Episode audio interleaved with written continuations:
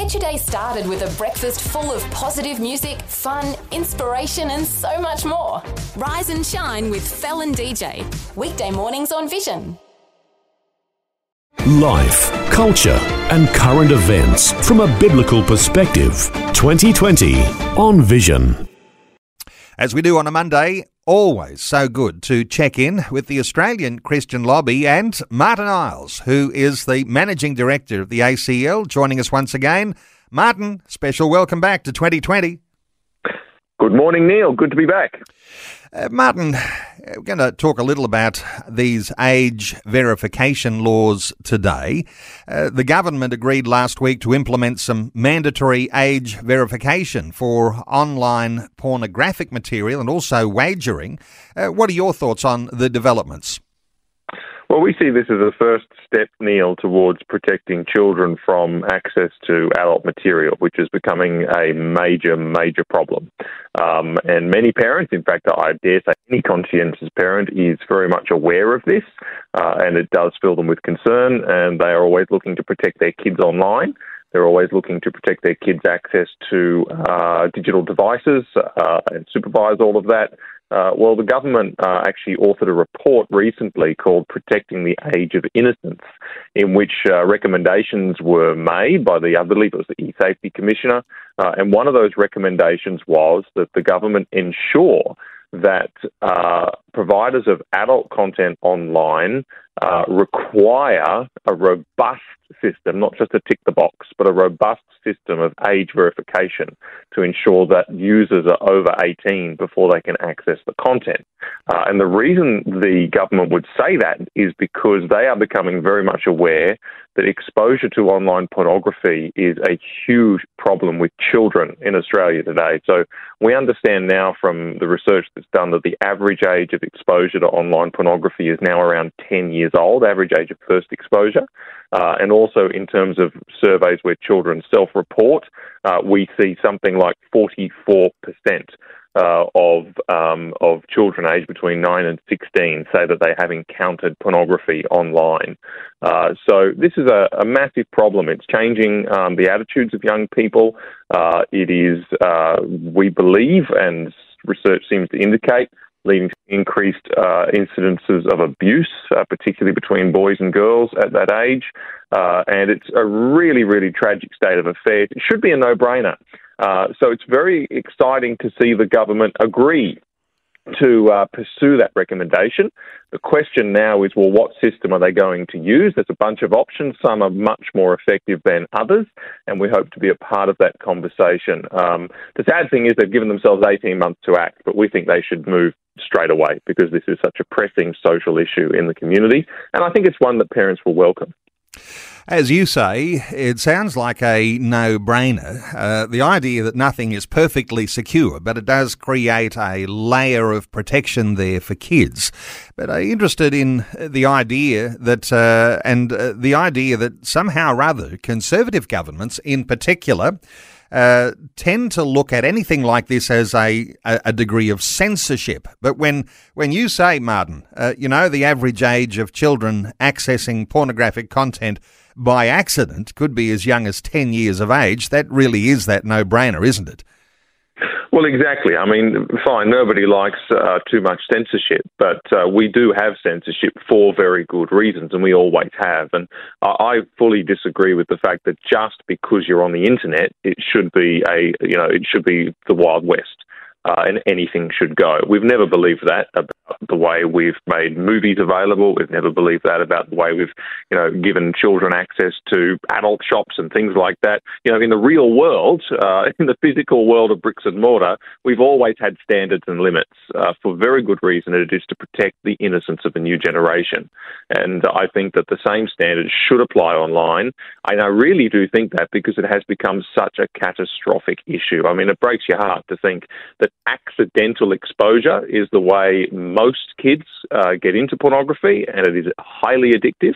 Uh, and to think that uh, forty-four percent of nineteen, nine to sixteen-year-olds themselves say they have been exposed to pornography, it's it's not good enough. Uh, and so I think it's a no-brainer, and um, that's why we're getting right behind it. Let's move on to other big issues, uh, the religious discrimination bill, and now we're talking years in the making for the possibilities here. Uh, the government obviously must be doing a lot of work behind the scenes for it to take so long, but this idea of a religious discrimination bill, uh, getting it back on the government's agenda, any developments that you're aware of? Well, the goal is to get it back on the government's agenda, and there's been some good news. So um, we know by now that this is effectively an unfulfilled promise of the Morrison government. They went into the last election saying that they would act on this. Uh, obviously, COVID happened, uh, and they say, look, uh, we just couldn't do it for that reason, which we'll, we'll give them a leave pass and say, fair enough. But uh, we do want to see it back on the agenda in this election season. We expect an election by the end of the year. So certainly A C L had five hundred volunteers out the other weekend uh, engaging uh, Australians in conversations in shopping centres, in parks, in public places about the need for religious freedom protections and handing out literature. That was very, very exciting. So uh, a huge number of volunteers keen to do that. Uh, also, we have some very high-level meetings uh, later this week about getting this back on the agenda with the government. The government have indicated to us and to others that they are interested to do that. So that's really, really good news.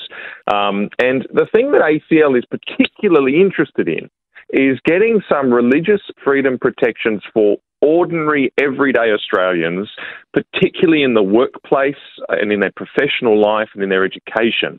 Uh, we get calls all the time, dozens of them, from people who are Uh, at work uh, and they've uh, expressed their religious belief, or they've had to conscientiously object to doing something because of their religion, uh, and they are facing uh, disciplinary action right up to and including being fired. That is a very common phone call that we get. Uh, and these are just ordinary folk who are trying to live their life in peace and quiet, but also be faithful to God. And uh, we want to see them better protected so that they can speak about their beliefs, Uh, and they can act on their beliefs uh, within reason, and uh, they're not going to put their job at jeopardy, or they're not going to put their university enrolment in jeopardy. Uh, that's the sort of protection A C L is particularly concerned to get into this bill uh, when it gets drafted up and goes before the Parliament in the coming months. Martin, let's talk about what listeners to our conversation today who are intensely interested in what's happening here, what they can do. And you say, you, you know, you had your standing army uh, out, five hundred uh, people talking and engaging conversations in shopping centres uh, just recently. No doubt uh, people could join that standing army. But you've also got uh, a petition that uh, listeners to our conversation today could sign, and there's already Uh, over four thousand signatures. In fact, there's uh, in fact there's over five and a half thousand signatures on that petition so far, and there might be listeners who want to add their name to it. Uh, you've also got a, a T V ad campaign brewing as well. So for, for people who are thinking right now, what can I do? Uh, what are the th- sorts of things you would like to get them to engage in? Well, the first step is to sign that petition. Um, so go to the A C L website, a c l dot org dot a u, and you'll find a link on the homepage, or you can just put slash R F for religious freedom on the U R L, and you'll get there as well. I would, uh, yes, yeah, sign that. It's a very, very simple thing to do, but it really does make a difference. That's the sort of thing we can take into the Attorney General. Uh, look, and if people want to join the volunteer movement, uh, click on the volunteer button uh, and be a part of that, because we are going to be doing an awful lot more leafleting. We're going to be doing a lot more engaging in conversations. We're going to be doing a lot more work uh, on the ground, because this issue is not going to get real progress just because we're sitting here asking for it.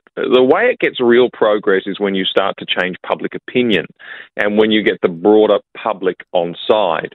Uh, and one of the things we've got to get good at, and this is what A C L exists for, is convincing the broader public of the need on this issue. And that's really what's going to uh, create the groundswell for change. And so that's why we do what we do in the grassroots, and why it's such a crucial part of what Morrison will say, you know, where's my support? Where are the people who want this change? You know, where's the public sentiment? And uh, so we have to be able to change that as well. And hence, uh, Neil, you uh, rightly mentioned that we have a, a T V ad campaign uh, in the making at the moment as well. Again, that's about reaching out to public opinion and public sentiment to tell some of these really confronting stories about everyday Australians who have faced religious discrimination. There's no other way to put it. That's just what's happened to them in a most confronting way. So we'll be telling those stories to the country at large. This really is our focus over the coming months, and so there'll be lots, lots more on this subject. The goal is that we might get these religious freedom reforms passed, and the ultimate purpose of that is to help Christians continue to be a witness for Christ in their lives uh, without fear of uh, of these repercussions, but also to keep the doors open for the gospel itself. That's why this is so important uh, as a legislative objective. And when listeners go to the A C L website uh, with the intent of signing that religious freedom petition, uh, the title on the page is an interesting one. It's a free country so long as you have the right to believe. It really is the starting point uh, for what makes a nation free. Uh, you'll find that petition on the A C L website, a c l dot org dot a u. Hey, an important one to raise with you, Martin. Uh, a Victorian church leader, Pastor Paul Furlong, is being held in custody without bail in Melbourne for intending to hold a church service during the COVID lockdown. Uh, what are your thoughts on the developments in Victoria? Well, I think one of the things that perplexes me about Victoria is that um, the New South Wales government have proven to everyone that a lockdown of this severity and this geographical spread is unnecessary. Uh, I mean, Mildura is locked down, uh, which is in the far northwest of the state and hasn't had a case since sort of March last year or something. Um, and the New South Wales government have proven that it isn't necessary. Uh, they have resisted lockdowns with their outbreaks every time, and they've brought them under control, and they haven't done the damage that a lockdown does. And uh, I think Gladys Berejiklian is quite proud of that, and rightly so. So I, I get very perplexed at Victoria with the lockdown rules. I think they're absurd. I really, really do. And therefore, I think that the ban on religious worship and church services is also absurd. But more than that, I don't think anybody should ever get arrested for holding a church service, and I don't think church services should ever be shut down.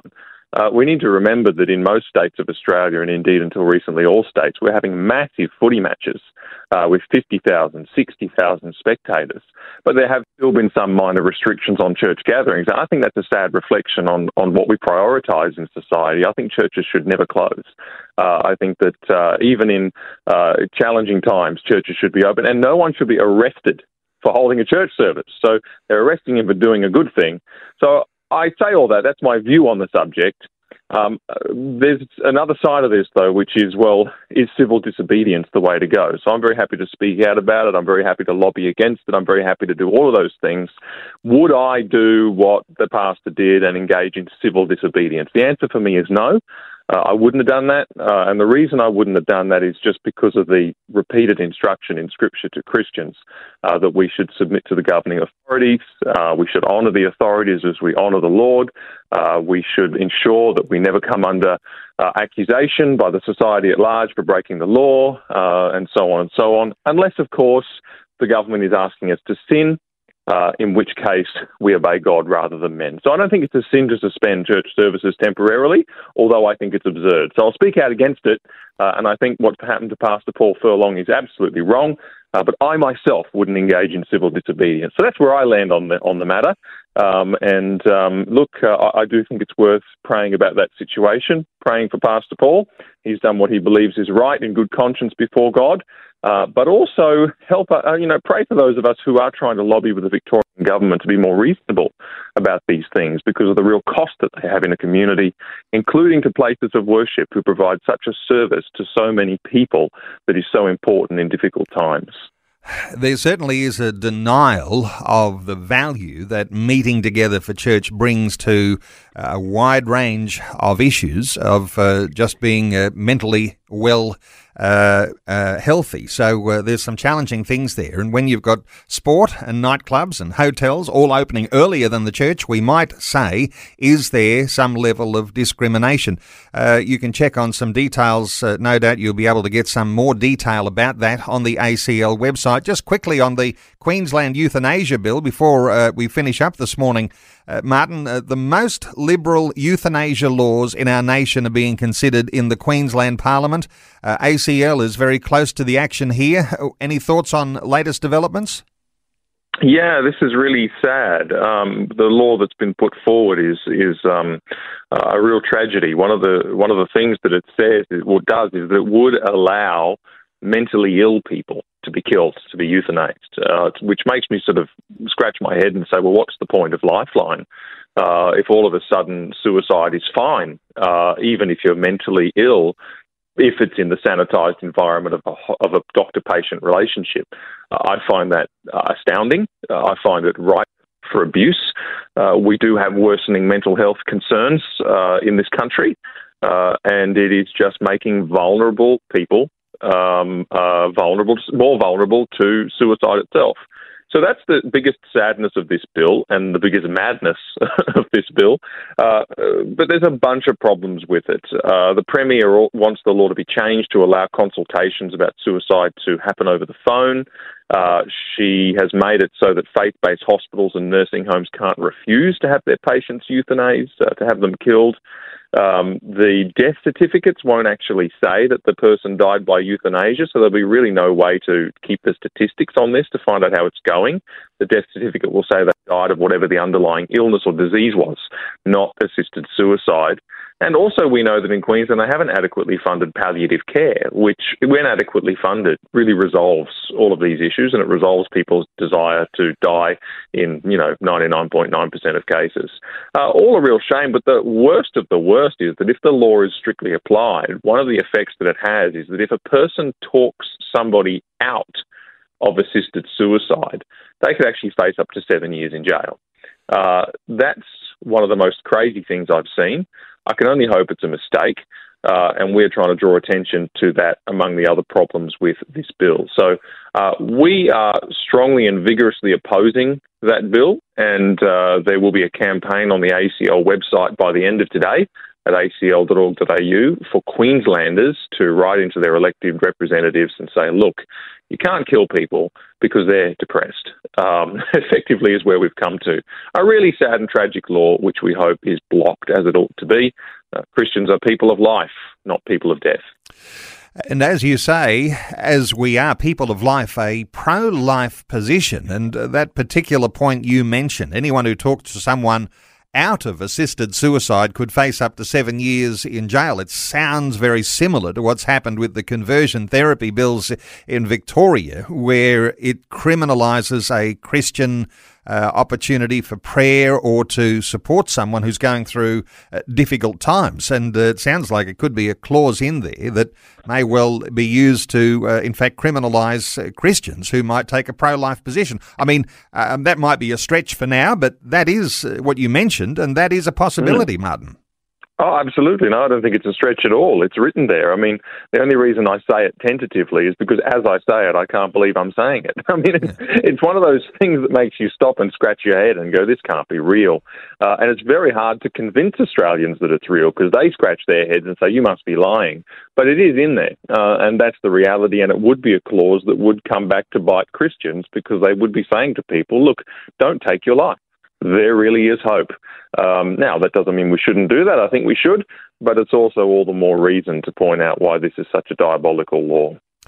And you are on to the very final event on the Truth of It live tour. You've been getting these rockstar welcomes all around the state of Queensland. The final Queensland event for the Truth of It live tour is on tomorrow night in Cairns, seven p.m. in Cairns and at the the Cairns Performing Arts Centre. So you've got big venues. You've had huge turnouts for these all over the place, Martin. And uh, tomorrow night, a big culmination. Uh, are you able to let us in on what you'll be talking about? Or do you decide five minutes before the program? What do you? What sort of things do you think you'll be addressing in Cairns? Well, I do decide about a few hours before the program. A few hours, uh, okay. That's true. But but I have I have a few things in my head. I probably will. I did a very popular segment a while ago with uh, top fifteen parenting tips from my own parents, and that was super popular. And people have been coming to me and saying, "Will you do tips for teenagers, please?" Because that was very much focused on children, young children. So I do have a tips for teenagers segment that I'm looking at rolling out. I may also talk about Pride Month because we're in Pride Month. Uh, maybe a little about religious freedom as well. We'll see how we go. So uh, those are the sorts of topics rolling around. It'll be a bit of a potluck. We'll see how we go. But Cairns tomorrow night, seven p.m, Cairns Performing Arts Centre. You really do have to register for it, though, because it's allocated seating. So go through the A C L website. You'll see a Truth of It live link there right on the homepage. So those have been brilliant events. Uh, huge amount of fun. The atmosphere is great. Uh, and I really would encourage people to come if they can. We're off to Western Australia next, and that will open for booking in the next week or so. Well, we've got a lot of people listening in North Queensland, and if you're within easy distance from Cairns, it's on tomorrow night, seven p.m. at the Cairns Performing Arts Centre. You'll be able to meet Martin Iles and the final event of the Truth of It live tour. As you say, Martin, heading off to W A a little later, and then, of course, Tasmania, Victoria, New South Wales are also on the agenda for the Truth of It live tour. Uh, A C L dot org dot a u is the website, and a lot of things we've drawn attention to today. You'll find those petitions and all sorts of action that you'll be able to take, uh, background information, updates on things that are going on around the nation, A C L dot org dot a u. Martin Iles is Managing Director of the Australian Christian Lobby. Martin, always enjoy our updates. Thanks so much for talking to us today on twenty twenty. Thank you, Neil. Always a pleasure. Thanks for taking time to listen to this audio on demand from Vision Christian Media. To find out more about us, go to vision dot org dot a u.